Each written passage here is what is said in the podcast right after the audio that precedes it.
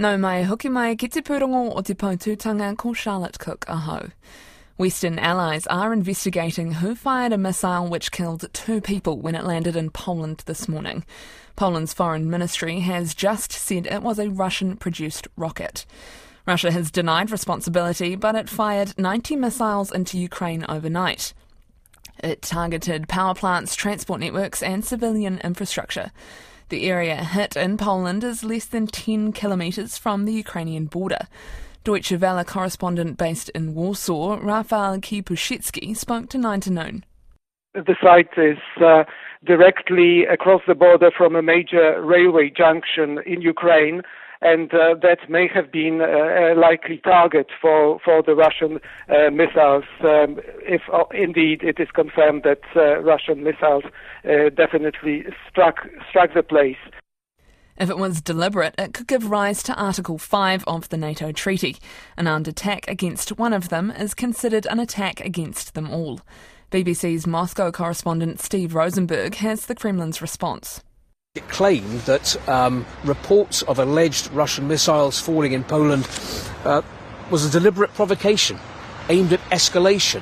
The statement also claimed that there'd be no strikes using Russian weapons on targets near the Ukrainian Polish border, although of course we know that there was this massive bombardment earlier today, uh, Russian bombardment across Ukraine. Meanwhile, since the explosion, Poland's leaders have held urgent security talks and they'll meet again tomorrow. Its President Andrzej Duda has also been speaking with NATO leaders, including the U S President Joe Biden and NATO Secretary-General Jens Stoltenberg, who said NATO was monitoring the situation to establish facts. President Duda also spoke to his Ukrainian counterpart Volodymyr Zelensky, who says this is a very significant escalation.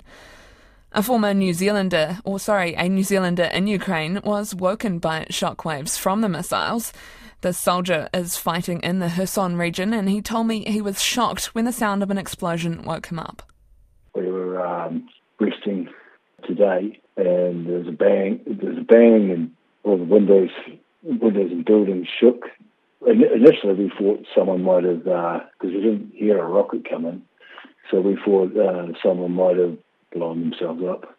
So we ran outside to have a look to see what the what the go was, and we couldn't see any damage as such. And we got told that uh, Russians had tried to hit a power plant down the road and uh, missed, thankfully. That that's what the what the bang was and the shockwave was from. What have you been hearing from other people on the ground about this latest barrage of missiles? Well, two of them hit Poland and killed two farmers. Now everyone's waiting with bated breath to see if uh, NATO enacts Article five and steps in, because that's going to be bad news bear for Russia if they do. It's hit a lot of places in Ukraine that haven't really had bombings like this for a long time, right?